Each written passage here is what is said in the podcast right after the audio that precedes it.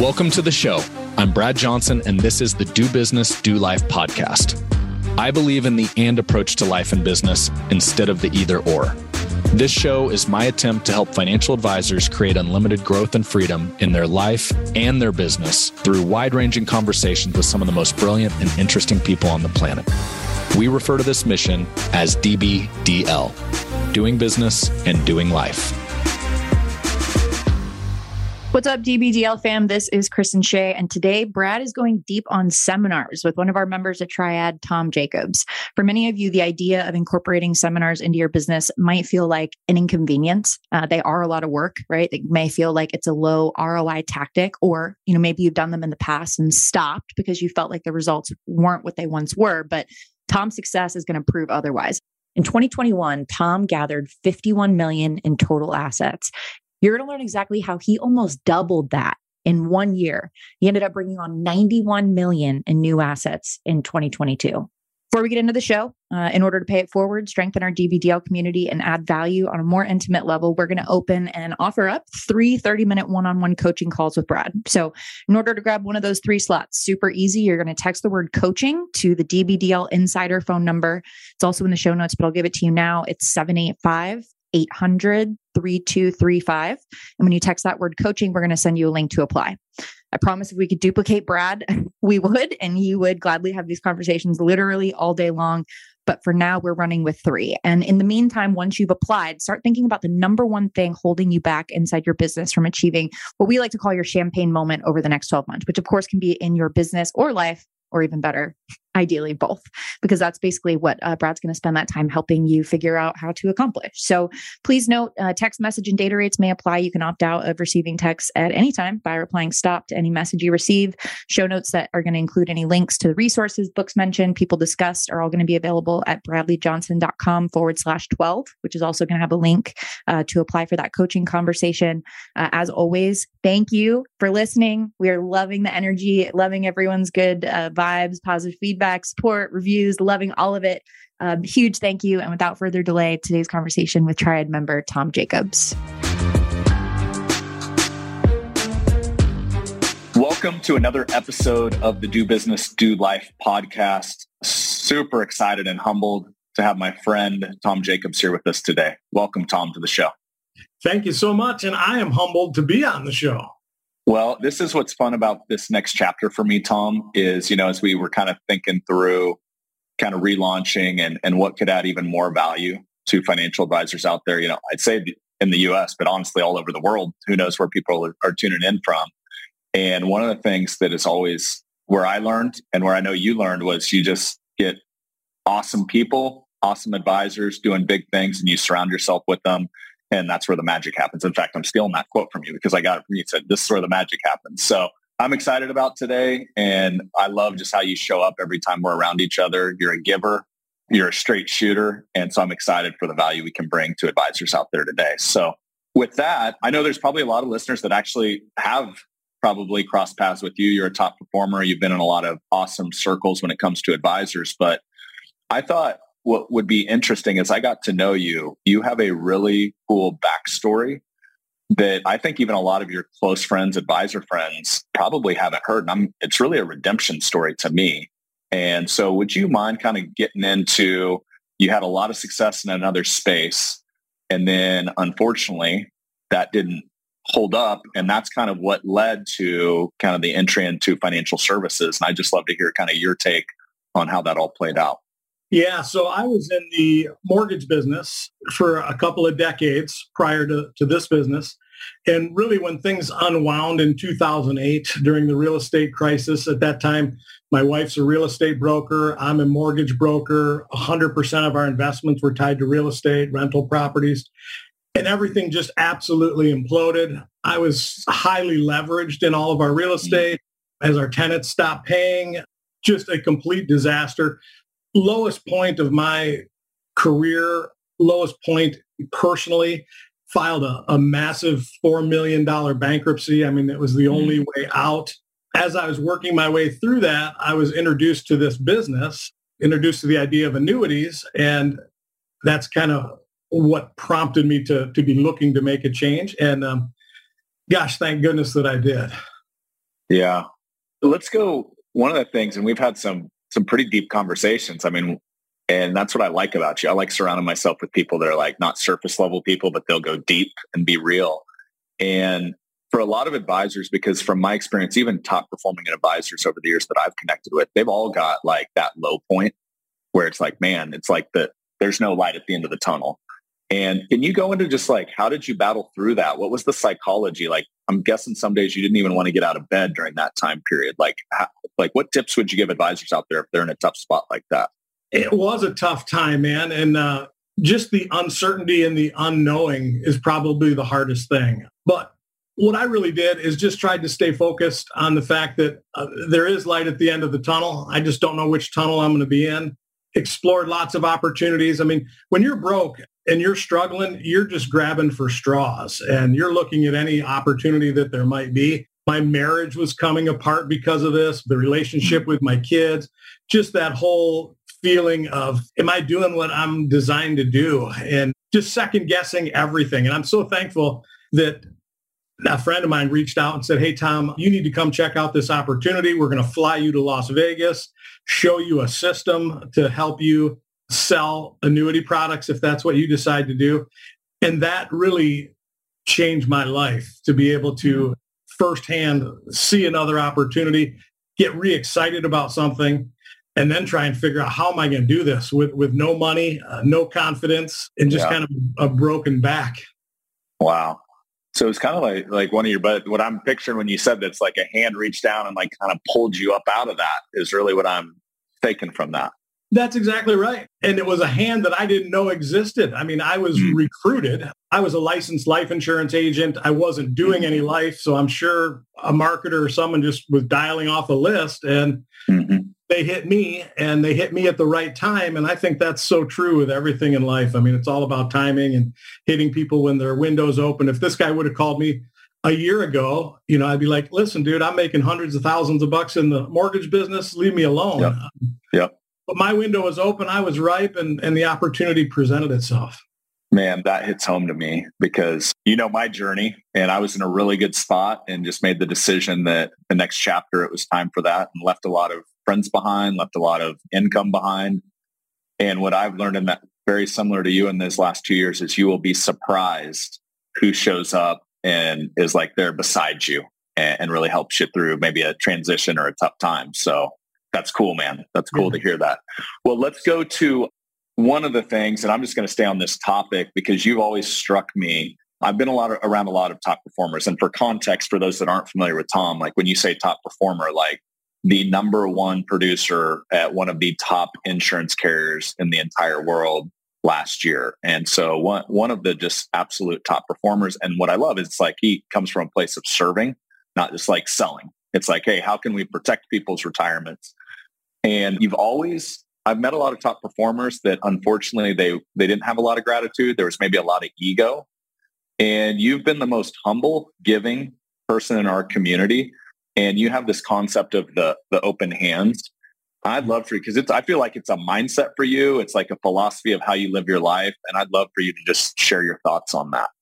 Well, I learned this uh, a long time ago, you know, growing up in a, a Bible-based Christian church. And one of the biggest concepts that I struggled with and didn't understand was tithing. And it just didn't make sense to me how I could give away money and in doing so be increased. Just couldn't make that connection. And what I noticed is so many people, not just in our business, but in the world, they operate with a closed fist they're not givers at all and and they're just tight and they want to bring people into their organization and pay them as little as possible. And our philosophy is the exact opposite. And here's what I know. If you have an open hand and you're a free giver, hmm. because you're open to give, that also allows you to be open to receive. And what I have found, and you've heard this a million times, the more you give, the more you get. Well, that doesn't become a reality until you actually practice and walk that. And that was hard for me because A, I was broke. I didn't have any money to give. But what I have found is the more I give people, the more I empower people, the more I help people, whether that's employees, teammates, clients, it comes back not twofold, but it's tenfold. And I would just encourage people to understand that concept. And, and I tell people, look, if you walk into a dark room, the room remains dark. All you have to do is flip the switch and the lights go on. If you're living in fear and you're driven by greed and you've got a tight fist and you're closed off and you're not a giver, all you have to do is open your hand and become a giver. And the light switch goes on. And now you are set yourself up to receive all of the blessings that are available to you. Yeah. What's cool is I, I try to live my life that same way. And I've definitely screwed that up over the years. I've never like held true to that, but I just love surrounding myself with people that, that are givers, not takers. And we've all been in a room of takers. That's no fun. A room full of givers, it's like, it's the exponential effect. Like everybody gets better in that room. And I think I just human human nature, we're all about ourselves and taking care of mm-hmm. ourselves and protecting ourselves. And that's just, I think, how most people are wired.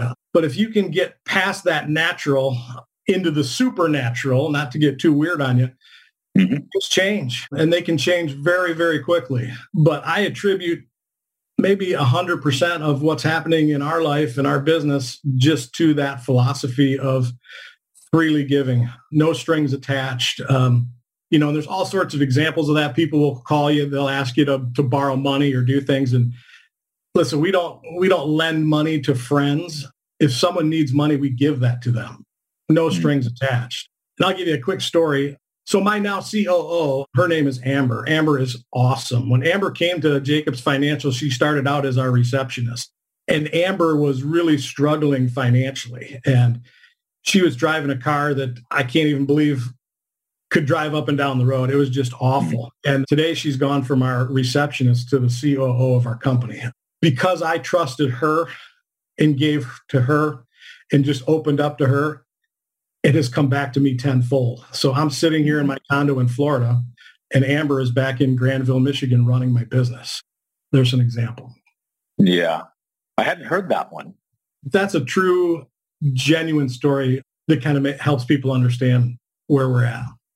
Yeah, well, I'll tell you what's really cool. My side of that story, because I met Amber um, a little over a year ago when you joined the Triad community. And very quickly, I mean, I've been 15 years now, so I guess I'm getting kind of old in financial services, but I've been around a lot of advisors over the years. And I've been around a lot of their teams over the years. And really quickly, I could see this girl had had the it factor and what was cool, like in that last year, as you've been exposed to like different ideas of like scaling and growing your business, I've seen you empower and I've seen her just step in and crush a role as a COO. And what's cool is when you look, look way back when you believed in her and you invested in her. And I think that's one of the things I see oftentimes that holds advisors back. We're like, I can't grow a team. I can't find anybody good to hire. That's like, we hear this all the time that's really feeling like these advisors have this big weight on their shoulder, and we call it red line, uh, red line behavior, kind of burnout. And it's the philosophy of investing in people and team versus an expense. And I think a lot of advisors in our space think, oh, well, that's a $40,000 expense for that hire. That's a 50,000. What's the least I can pay? And as you know, Tom, you kind of get what you pay for, whether it's in life or in people. And they wonder why I can't build a great team. It's like, well, you're not investing in a great team. So I'd love to hear your thoughts because I see you as like the very much mentality of I'm investing in people, I'm empowering people, I'm growing people. Any additional thoughts or takes on that concept?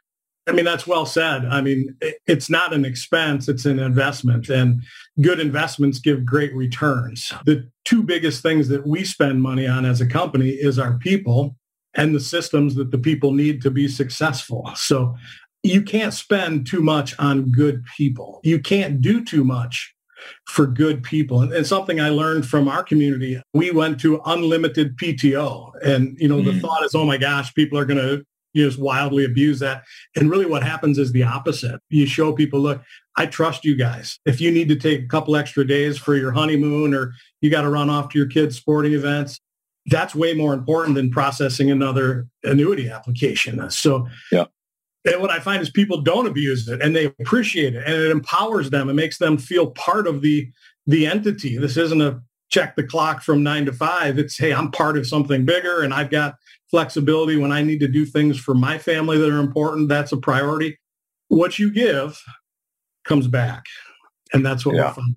Yeah. You, you just triggered a memory when Sean and I, this was uh, the early days of Triad and we, one of the things we've always tried to do is just surround ourselves with just great people we can learn from and just be humble students and there was a guy named Nathaniel that runs a very large uh, industrial warehouse company. In fact, they build all of Amazon's industrial warehouses all across the country. And we asked him about the concept of a uh, clocking in and clocking out. And his exact answer was, if you need your team or your employees to clock in and clock out, you got the wrong team. Amen. And, and that's where I was just like, hundred percent.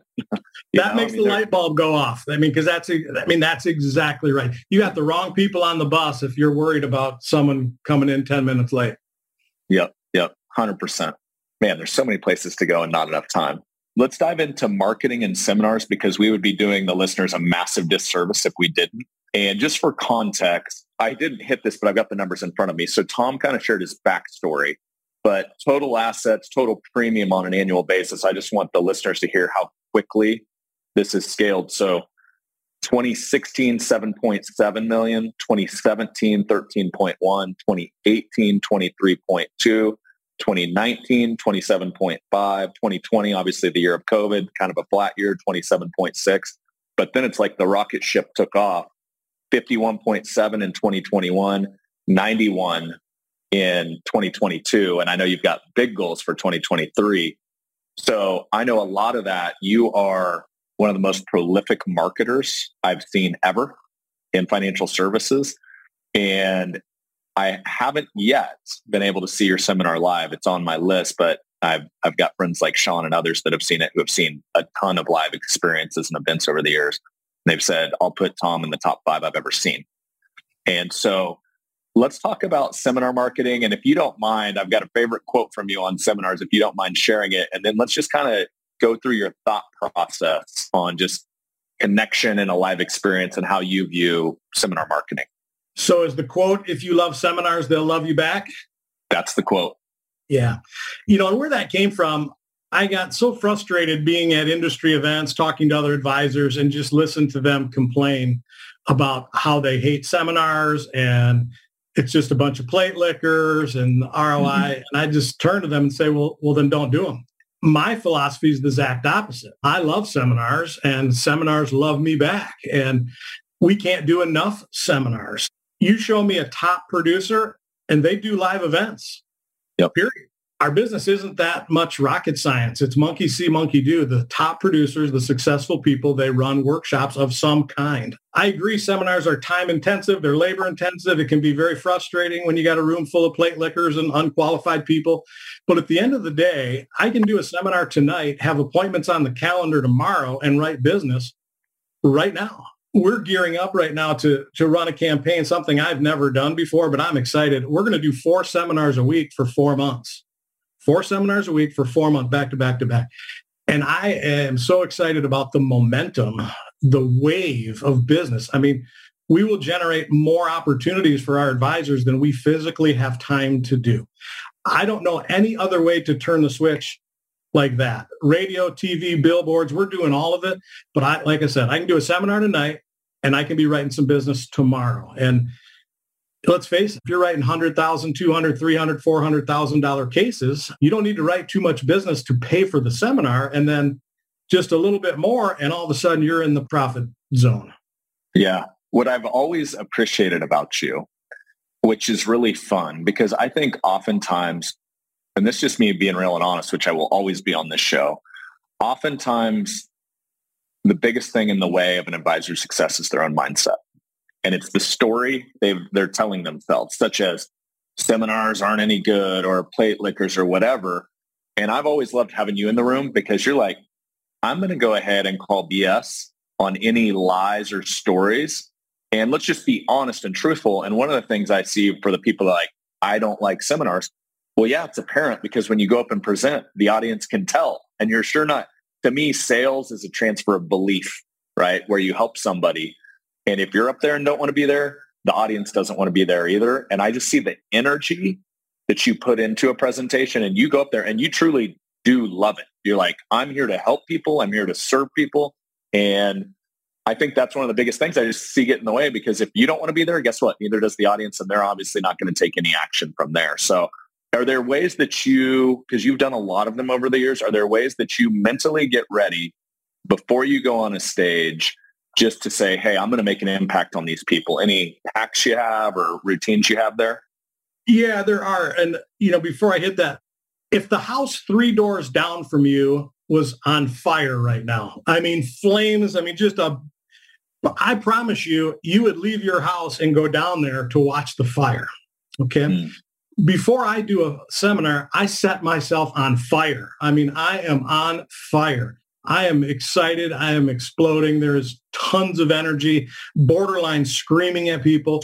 But, but you can't leave my seminar uh, and and have any question that I believe with every fiber in my body what I'm telling you is to your benefit and it's at least worth coming in and having a conversation with our team. And I agree. I don't think it matters what you say. I think it matters how you say it, how you present it. And to your point, it's just that energy, that passion that conveys to the people. And I find that that converts at seminars. That gets yeah. people to check yes, and they want to see what did that guy have for breakfast. I mean, I got to go. I got to go talk to that. Right, right. along those lines, it's really important to have your energy level up for a seminar. So an hour before a seminar, I am I'm just, I'm slamming protein. I'm eating nuts. Um, on my way to the seminar, I'm listening to music, things that get me jacked up and excited. And it's so important the mindset. When I do a seminar, I'm Frank Sinatra. Okay. Mm-hmm. I'm not going there setting up the banner stands and getting everything ready to go and registering guests. I walk in, I go on stage, I explode on these people and I leave. And then my mm-hmm. team books the appointments, breaks down the stage, does everything. So seminar day is game day. Yeah. It is absolutely game day. And Sean taught me this. The value of my time for those 45, 50 minutes, it is the highest and best use of my time 25 times over. There's nothing I mm. could do to make that kind of return. So for those 50 minutes, I got to be A. I got to be on my A game. So, and, and that's how I think about it. A lot of times on seminar days, you know, I used to grind, grind, grind, do appointments all day, all day, then go do a seminar and I found the way to get the energy to do the seminar. But what I'm doing now on on seminar days, I don't take appointments at all. I mean, I might get a massage that day. I mean, I'm getting myself mentally right to do that seminar because I know the return I'm going to get if I do a great job. Yeah. So I, there's a couple places I want to go from here, but let's let's stick on this.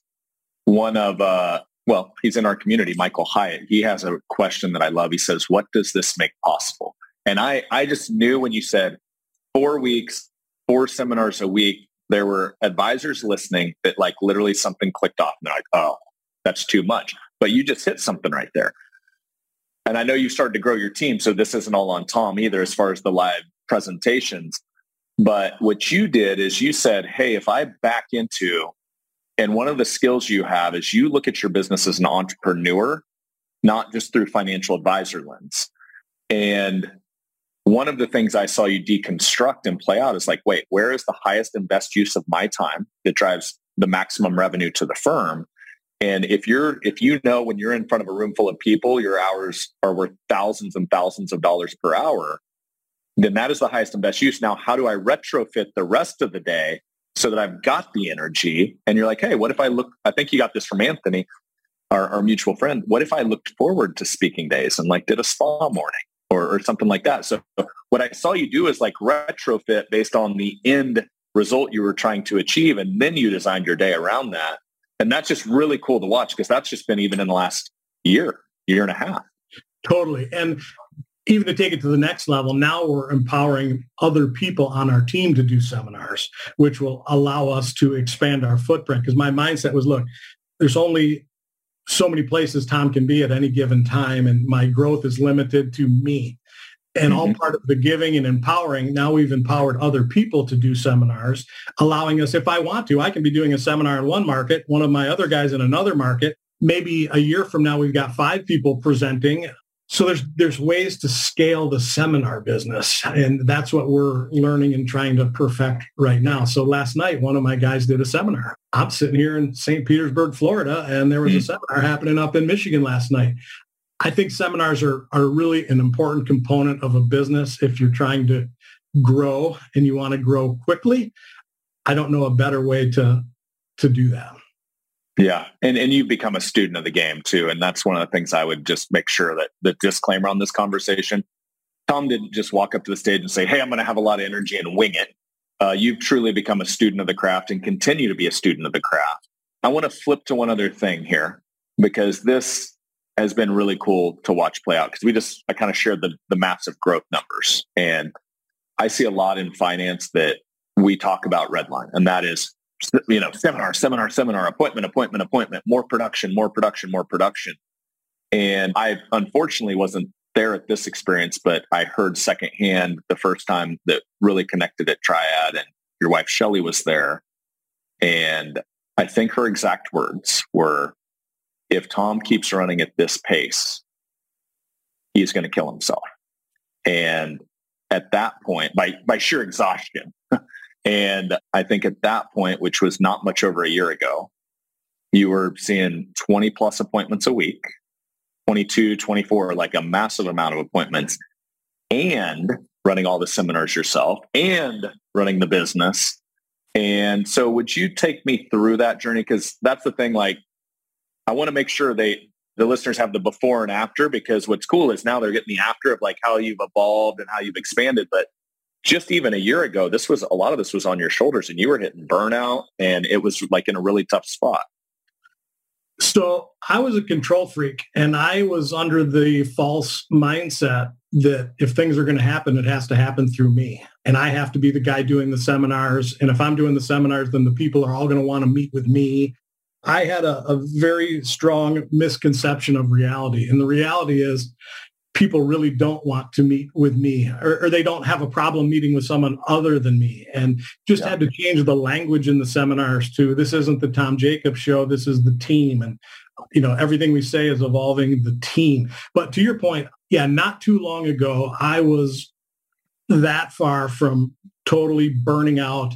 I told ryan one time i said ryan if if i could get my life back and never have to sell another annuity again i would do it because I was really on the verge physically, health, mental, getting ready to snap. And um, everybody talks about balance and how do you have the right balance. I was as far out of balance as you could possibly be. And again, we're not talking five years ago. We're talking a year ago or two years ago, where to your mm-hmm. point, yeah, I was doing the majority of the appointments and doing all of the seminars. And it all gets back to really empowering other people and letting them grow and develop and so today, rarely do I do an appointment. I would say maybe two a week, and that would be a big week as far as appointments. Mm. But it's not like I don't have anything to do. Right now, it's about talking about vision and culture and what can we do to make this an even better experience for our team. My clients are not consumers. My clients are my team. And my job is to build my team and empower them and help them to be successful so that their dreams come true. And again, when that light bulb went off and I understood it and realized this isn't the Tom Jacobs show, things started to take off. And that's where we went from 20 to 50 to, to almost 100. The less I do and the more I can get out of the way and let my team do it, the faster it goes. Mm, that's such a I mean, you just shared a simple lesson. Like that wasn't that long of a lesson, but it's so hard. And I see so many advisors really struggle with that. Guys have a like hard if, time getting out of their own way because they believe that it's all about them. And, you know, something that someone told me that kind of hit me is like, look, when people go into an Edward Jones office, they're not going there to see Edward or Jones. So it's fair. And very rarely does someone come into my office and they're sideways or disappointed or upset that they're not meeting with me. I mean, it's it's almost like they didn't think they were going to meet with me anyway. No big deal. And when we're calling to confirm the appointment, we let them know, hey, you'll be meeting with Mike today or you'll be meeting with Elise. And I mean, I can't think of a time when that has caused any sort of an issue whatsoever. But prior yeah. to actually doing it, it's like, hey, these guys aren't going to come in and talk to Mike. They're coming to see me because I'm the man. I'm not the man at all. Well, but what that takes is a humbleness. And I know one of the things we say at Triad a lot, it's a mantra. It's actually one of our core values is check your ego at the door. And that's what allowed you to do that, Tom. Like you said, it was the Tom Jacobs show. And the moment you realize it doesn't have to be the Tom Jacobs show, that's what unlocked all of this growth. That's right. Which is awesome. I mean, literally like double in a year. And you went from more 20 plus appointments to two. And most people would say that's absolutely impossible. How does that math even work? And so if you deconstruct it, if you go back a year ago and you had a couple great advisors on the team, was it simply just like, get the heck out of the way? Or was there any sort of a bridge to like kind of get them up to speed where you could step out of appointments? So the first advisor that I hired was one of my best friends that we were in the mortgage business for 20 years together. And Mike, for a year and a half, sat in on every single appointment I did. A hundred percent. If I was going to a satellite office, he was going to. I mean, he was literally my shadow for a year and a half on every appointment, every policy delivery, every annual review, every everything. So that's how we brought him up to speed. And that was a long, slow process. And then we started him handling the lower asset level appointments to worked his way up to now mm-hmm. I'll put Mike in front of anybody. So when I do an appointment now, someone is with me in that appointment. Otherwise, I feel like I shouldn't even be doing this appointment unless there's an advisor sitting here learning. So that's the only reason I even take appointments right now is because it's a training opportunity for our new advisors. So if I were to hire someone today, I would have them shadow Mike for six months or eight months, sitting in on every one of his appointments. I think you learn the business by doing it. You don't learn it by reading a workbook or memorizing a, a sales process. I think you've got to have a framework and know what's important. And then it's just really being very relational with people. And people's bullshit meter, it's pretty quick. I mean, they know if you're full yep. of shit pretty quick. So if you're not full of shit and you're just very genuine and hey, here's what we do, here's how we do it, I think we'd be a great fit. Did you bring your driver's license? Let's get this thing going. Mm-hmm. There you go. Yeah, you actually invented a rule that we coach on a lot now, and it's the no advisor does an appointment alone rule. And I think that's one of the biggest disconnects I've seen a lot in finance where I, I don't know how many times I've heard Tom where it's like, a, you know, a founding advisor like yourself hires great young talent that's really hungry and wants to go get it. And then just like we call it throwing the baton versus passing the baton. And they just throw them straight into appointments like, um, you know, two weeks into the job and then they fall flat on their face. They burn a lot of leads. They burn a lot of marketing dollars. And then founding advisors just super upset. Like, I can't believe it. This guy can't, doesn't know what he's doing. I'm like, dude, you've been doing this for 30 years and right. you expect this individual just to hop into appointments. And so this, this whole shadowing and riding shotgun, I love that it's just like, this is how we do it. And now Tom literally will not be in an appointment alone because that's a missed opportunity for training. And by the way, you don't want to do the follow-up stuff. So it's like the best of both worlds. Exactly. So it's selfish that I don't do appointments by myself because yeah, I don't want to write the follow-up email. I don't want to go do the income plan. And uh, it's kind of like having a service advisor in every appointment, doing the follow-up and taking the notes and cleaning up any mess that I might create. But that's mm-hmm. also world-class training. It doesn't get any better than that. Yeah. And you're serving your end client at a higher level because I mean, back in the day, I'm guessing when you were doing 22, you're like, oh my gosh, you're going home with a stack of paperwork. You're not following up in time. And now there's somebody that's literally, we could say speed equals trust. And I know you've really adopted that in your business as well. And it's like, boom, they've got a recap email not too long after the, the visit. And it's like, you've actually elevated the service by bringing another team member in. So it's, it's like a mm. win on so many fronts. And in our process, typically once the advisor writes the business, they're out of the loop. So by mm-hmm. having that person in the room, appointment one, they don't feel like this is a cold handoff. I mean, who is this person? I've never seen him. Oh yeah, mm-hmm. Jim, you were in the meeting and blah, blah, blah. It's just very natural, you know, all part of the team, blah, blah, blah. Mm, love it. Okay. I've got another, you've, dude, we've only known each other for a year and I'm, I'm just like, when you're in the room, I just write down little lessons I learned from Tom. So here's another one. It goes um, both ways, man. It goes both ways. so we were having breakfast. This was actually like just a few months ago. And we were talking about your business and we were talking about the vision for your business. And that's one of the things I've just seen you embrace one of the things we talk a lot about Triad is like, if you don't have a vision and culture, good luck. You can kiss the dream goodbye because your team's not going to stay and they're sure as heck not going to know where you're going. And you've just embraced that. And I've seen just you be one of the leaders inside of Triad as far as how you craft the vision, empower the team, and all of you running in the same direction. So we were having one of these conversations and we said, Tom, with the volume of people you're helping, and obviously the demographic, they've got tax issues, they've got legacy and estate issues. And we're like, there is a huge opportunity to open up a life division inside your company. And so we kind of shared a couple stories of a couple other advisors in the community that had done something similar. That was, I think our breakfast was at seven or eight, and then we were on a flight not too long after that. And I see you just kind of tilt your head to the side. You're thinking, I land in Kansas City and I've got a couple texts from you. You're like, two interviews set up for the guy that's going to lead our life division. And what you said, and we were kind of having this conversation, it's the who, not the how right? A lot of advisors get stuck in the how. How am I going to do that? Wait, what am I? And you're like, I need a who. So two lessons from that story. Number one, the who versus how. And I'd love to hear your words, how you think about that. And then number two, action. like you are one of the quickest implementers I've ever been around. And you don't sit there and say, what if? You're like, you're running. Not like it. And, and what I mean, there's people that do that and don't think like you've thought it out, but you're taking action quickly. So who, not how, and quick action. What are your thoughts on that? How do you view that as an entrepreneur? In just about any area of our business, there's somebody that can do it better than me. So I need to find who is that person, not me trying to figure out how to do all these things. I need to go find the person, let mm-hmm. them figure out or implement and do all of those things. And that was a long lesson to learn because I thought the who had to be me for mm-hmm. everything. And again, realizing that there's other people that can do things better, faster, more professional.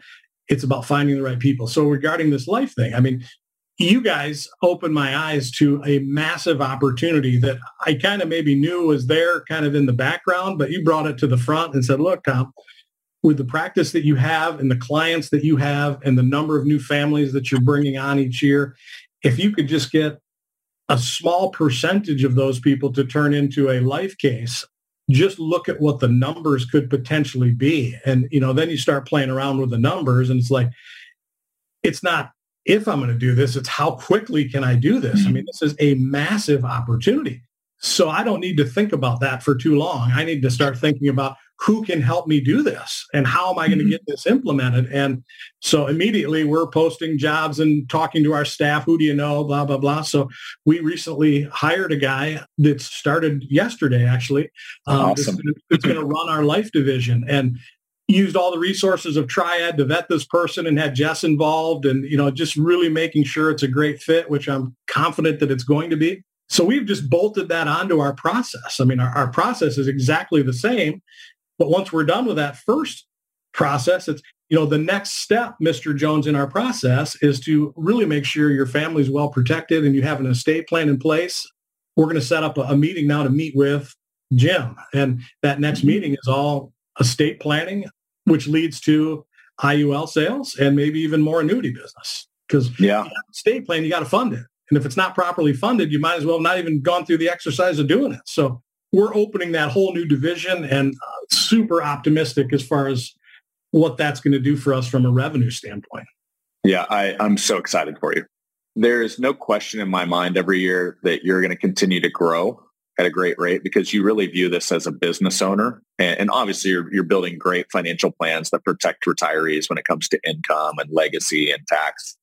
And so I already know like the trajectory, like I've just seen it and witnessed it. But what's really cool is now you just expanded how you can serve your clients. So you're going to do build better plans for them. It's going to drive more revenue to the company. You're going to hire more people that you can help in your local marketplace. And it's just, it's just awesome to see it play out. For those listening, if who not how is kind of a new concept to you, Dan Sullivan wrote a great book. It's super skinny. So that's kind of where the, at least where I heard the concept first. And this is a perfect example if I deconstruct Tom's thought process as an entrepreneur, where most advisors get stuck is like if Tom was trying to figure out how to build out a life division, he'd still be doing it six months later because you haven't grown up in life. It's more complicated. There's all kinds of different moving parts. So why not just bring the expert over, plant them in your office and walk your clients across the hallway to somebody that's going to know the stuff inside out and be able to serve them at a higher level. And I just, I just love to, dude, that's just like ripped out of your playbook. I feel like you just keep going back to it every day. Well, I mean, the who not how is such a big thing. And again, it's getting out of your own way and recognizing that there are other people that can do things better than you. Yep. Because the old Tom would have been trying to figure out, you know, what's the best IUL policy? What carriers do we need to use? What mm-hmm. pro- I don't know life insurance. I don't particularly like selling life insurance. I don't like the process of life insurance and the medical underwriting and the long, but I found someone that's great at it and they'll be able yeah. to build out a team within our organization that's great at it. And our company will be great at it. But that's because we got the right people, the who. Uh, I don't have to yeah. worry about the how. I got to go find the who and let them figure out how. All right. So I'm going to throw this out there and feel free not to answer because this is going to go out on the internet. So you, so you don't know who's going to listen. But back to the who, not how. You just said, hey, you're going to run four seminars a week for four weeks. And that's not going to be you. But I've also see you now exploring, not going to be all you, I should say, but now I see you exploring how to take that same life insurance concept to not how and apply that to the seminar world. Only share what you want to put out on the internet, Tom. That's the disclaimer. But what thoughts do you have around that that you're willing to share? There are great people out there that can present a great seminar. They don't need a financial background. They don't need college degrees. They need to be great people, people, great connectors, great presenters. So we are looking now for the who. Who who is that? And I've mm-hmm. identified some people in my market that are absolute rock stars. One of which is a lady that's been doing the weather in my market on TV for 30 years. Unbelievable as far as credibility, professionalism. So we're trying to hire this gal. And if we do, her role is going to be my media director. And her primary responsibility is going to be to do a couple of seminars every week and then help manage some of our other campaigns, but like co-host a radio show, co-host a television show, deliver these live seminars. Once that stuff's done, now I've got, say, 60 seminars a year covered by somebody other than me. And if this gal ends up being the one, now we're now we're opening up another market, which is single women widowed women, divorced women, and we can do a whole nother series, wealth and women, or you know whatever we call it, mm-hmm. in addition to what we're doing. Mike, who I mentioned a second ago, my number one guy, we just got him doing seminars this year. So he did one last night. So between this new hire we're going to have, Mike, myself, it's going to allow us to really expand the capacity of seminars we can do. And again, expand geographically, expand our footprint, more frequency we really want to do some damage this year. And I know one way that I can predictably make sure that that happens is by delivering live events, lots of them, mm-hmm. generating mm-hmm. lots of people that then get plugged into my sales process. Now they own fixed index annuities and now they own life insurance because we got them to come in the door. Yeah. And disclaimer, because we've got all kinds of different licensed people listening to this, securities, not securities, different states, different actually countries. So what I would say, like my big takeaway in learning from that is these presentation skills that often financial advisors struggle with because that's not how you come up in the business. It's like, you know, how does this product work or how do we build a financial plan? But there's people that literally trained to present in front of people and on media. And as Tom expands his media exposure, he's like, who would be the who, not how in that area? And by the way, if it takes, like I know we've got Clayton that hired a guy named Ethan very similar situation. And if it's in your scenario says, hey, here's Clayton with these incredible connection presentation skills. And if he does need to go get a license to present or whatever, then you have them in the first month or whatever, go get licensed to make sure you're covered there. So, so let me let me interrupt you just a sec, yeah. just a second on that point, the who not how. This is yep. so important. So I was on a conference call yesterday with Clayton trying to figure out what he's doing. We're getting ready to engage with one of the top public speaking presenter coaches on planet Earth. And I'm going to invest tens of thousands of dollars to have this person sharpen up, level up our seminar game, not just what I'm delivering, but these new people and empowering them, giving them the tools and the resources so that they can be awesome. Costs money? takes time, but that's okay. Because if I open up my checkbook and I give my team the resources that they need to be successful, they will be. Yeah. And to echo that, one of the things at Triad, like our viewpoint, like if you really oversimplify, we talk about a lot of different things, but it's be advisor obsessed. And it's, if we look at our community, which I'm proud to say is the best of the best when it looks at, I mean, I feel like it's the, the movie 300. It's like our small group is doing numbers that hundreds and thousands of advisors in other organizations don't do. And what's cool is they're serving a lot of retired families out there. But one of the things we heard over and over was this was a gap in many of the businesses was, hey, right now all of the presenting's on me. How do I start to train the team and empower the team? And so, Tom, I haven't even told you this, so I'll just tell you now. We've got a small group. I won't even, I'm not going to share publicly who the trainer is. Let's just say he's a world-class speaking trainer, has trained New York Times bestsellers, Olympic athletes, like very, very good. And it's going to be you in the room. It's going to be a guy named Anthony that's one of the best seminar presenters, our mutual friend. So by the way, he's in, in the small group we talked yesterday.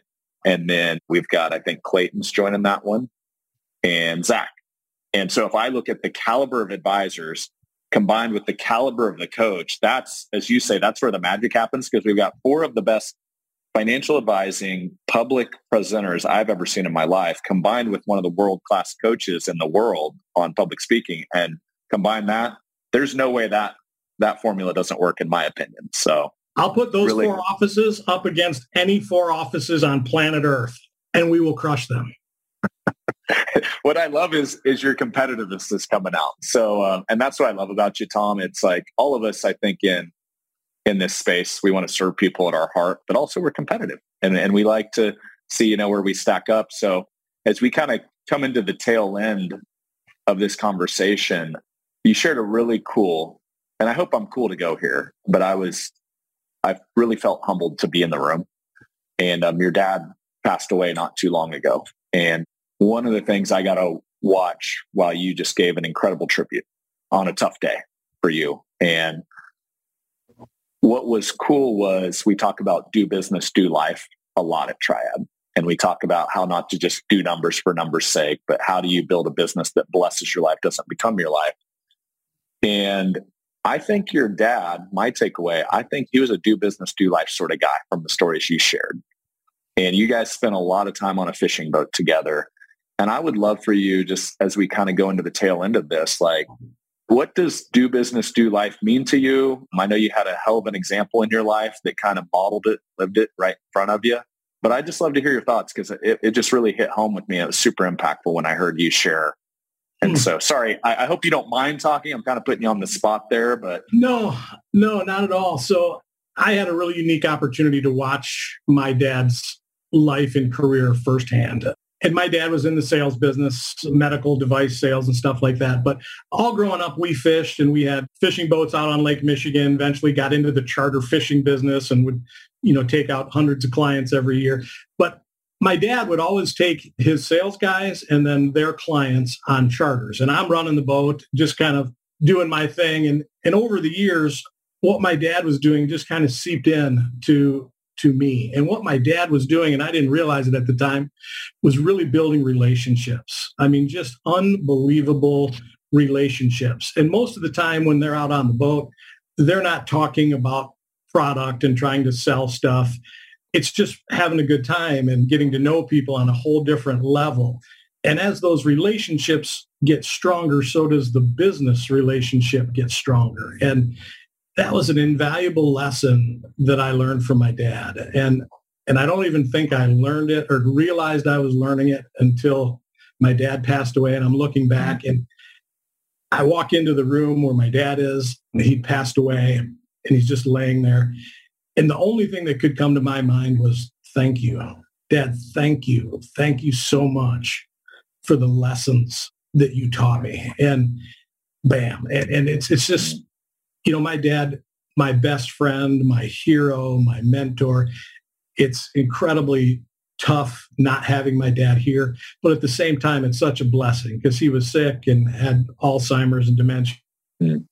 You know, he's in a much better spot and I'm so comforted and grateful for that. But you learn lessons along the way. Sometimes you don't know you're learning them when you are, but I would just tell the people on the call today, be humble, open up your heart, be a giver, empower your people, get out of their way, take care of them, take care of them financially, emotionally, spiritually. It's not all about the money and the benefits. It's the pat on the back and, hey, you're doing a great job. And I'm so glad that I get to work with you every day. And, you know, I think sometimes people think maybe that's just cheesy or corny, but it's not. I mean, it's from my heart. I am so grateful for my team because they have allowed my dreams to come true. And because they have been able to do that for me, I feel like it's my obligation. It's my fiduciary responsibility to make their dreams come true.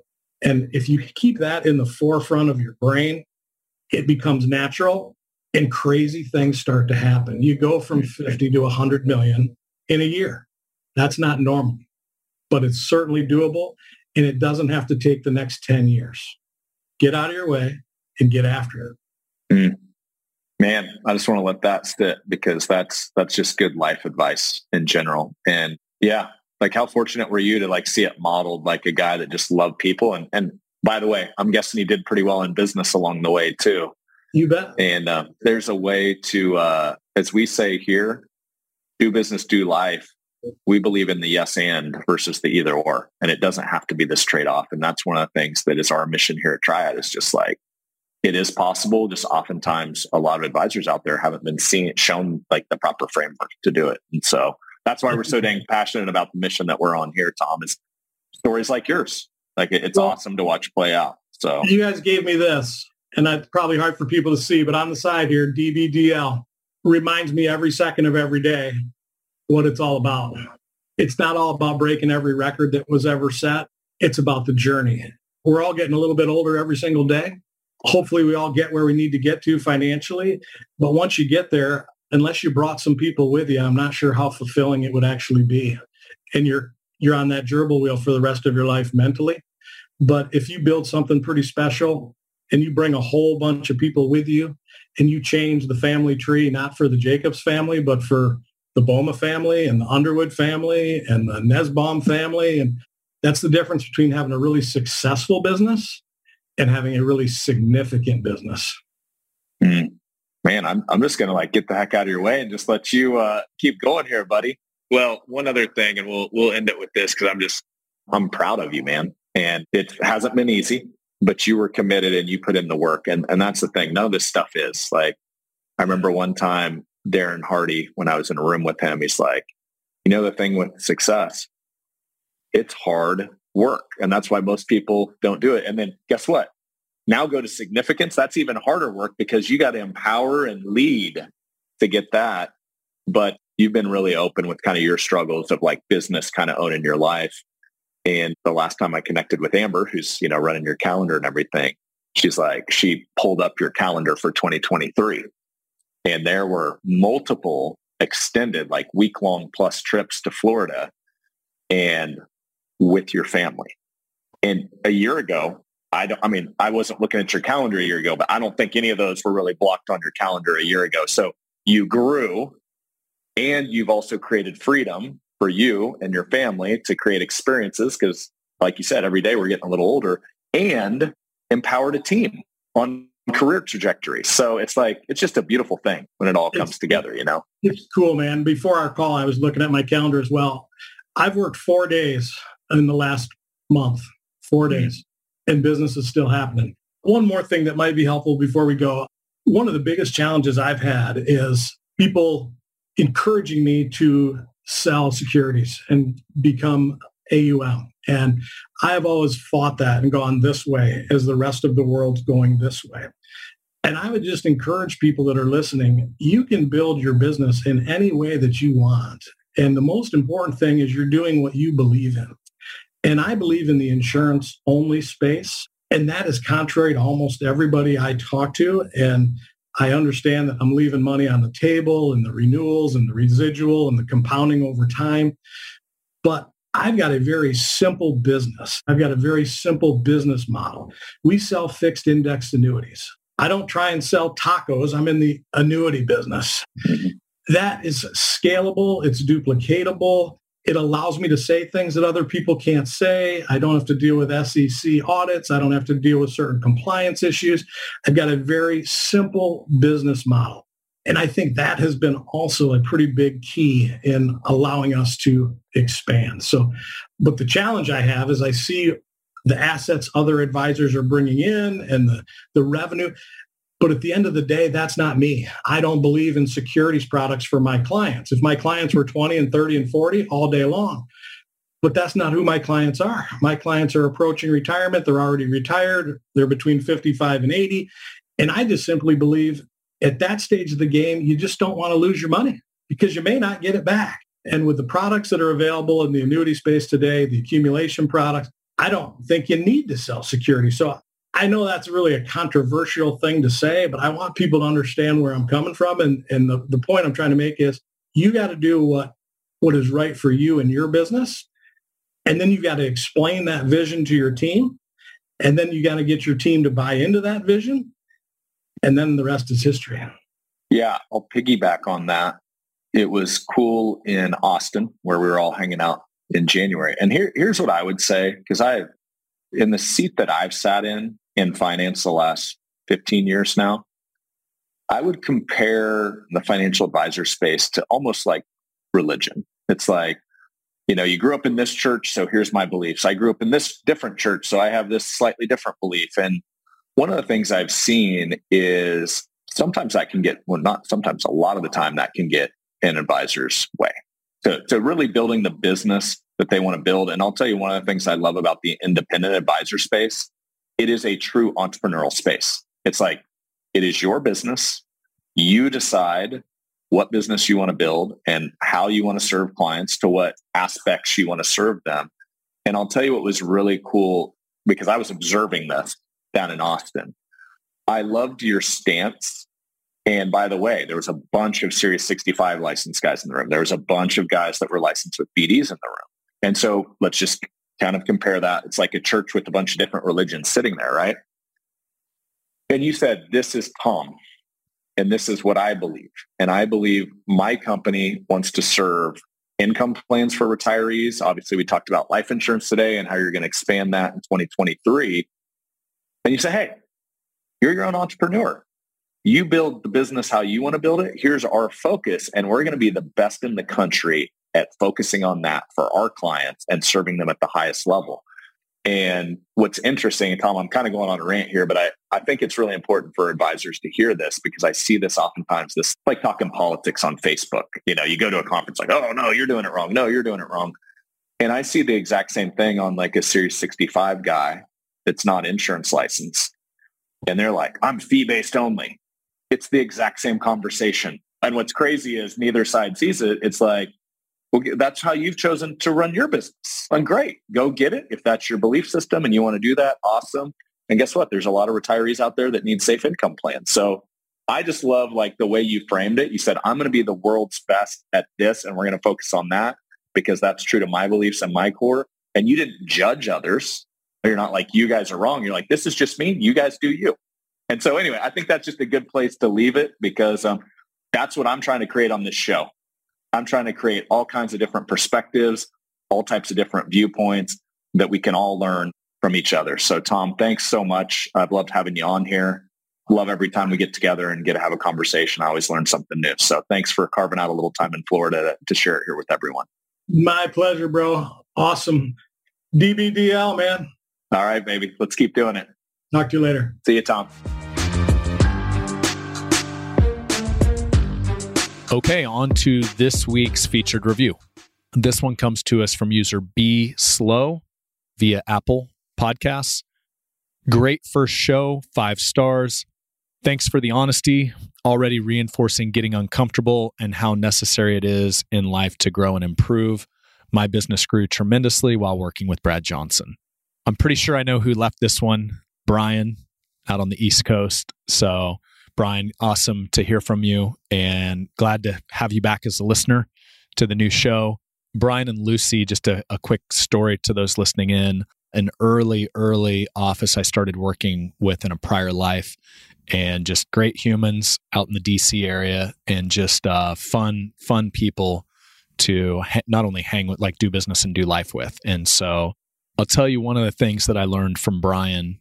He was always a student and always showed up and just was always plugged in. And that's one of the lessons that I've learned if I look 15 years into this business. Who are the firms that scale and grow and bust through those glass ceilings versus the ones that don't? And I will tell you, it is the guys and girls that show up like Brian in the room, where they're constantly students, constantly asking questions, and a sense of humility, where they're there to grow and learn and evolve, and they've never arrived. And honestly, it matches a lot of what we talk about at Triad. One of our core principles is check your ego at the door, which just goes to being a lifelong student. And I think that one of the things we're actually right now inside of Triad, we're doing a book club, Ego is the Enemy by Ryan Holiday. And it just talks about if your ego grows as your success grows, that oftentimes can get in the way and block you from advancing past where your ego is. And so, Brian, I've probably never told you this. So if you happen to be listening to this, I just always appreciated how you and just anybody that was around you, but you, Lucy, the rest of your team, how you always just showed up as humble students. And we're also willing to do the work because you can show up as a humble student. But then again, if you learn all the ideas and you aren't willing to do the work to put them into action, then that doesn't work either. So thanks for listening, Brian. Thanks for the review. Uh, hope you're well. And yeah, we'll keep the good episodes and the learning coming on our side if I've got anything to say about it. So appreciate you. Take care. Thanks for the review. Thanks for listening to this week's episode of the Do Business, Do Life podcast. As we wrap, for access to show notes, transcripts, and exclusive content from all of our show's guests, don't forget to visit bradleyjohnson.com forward slash podcast.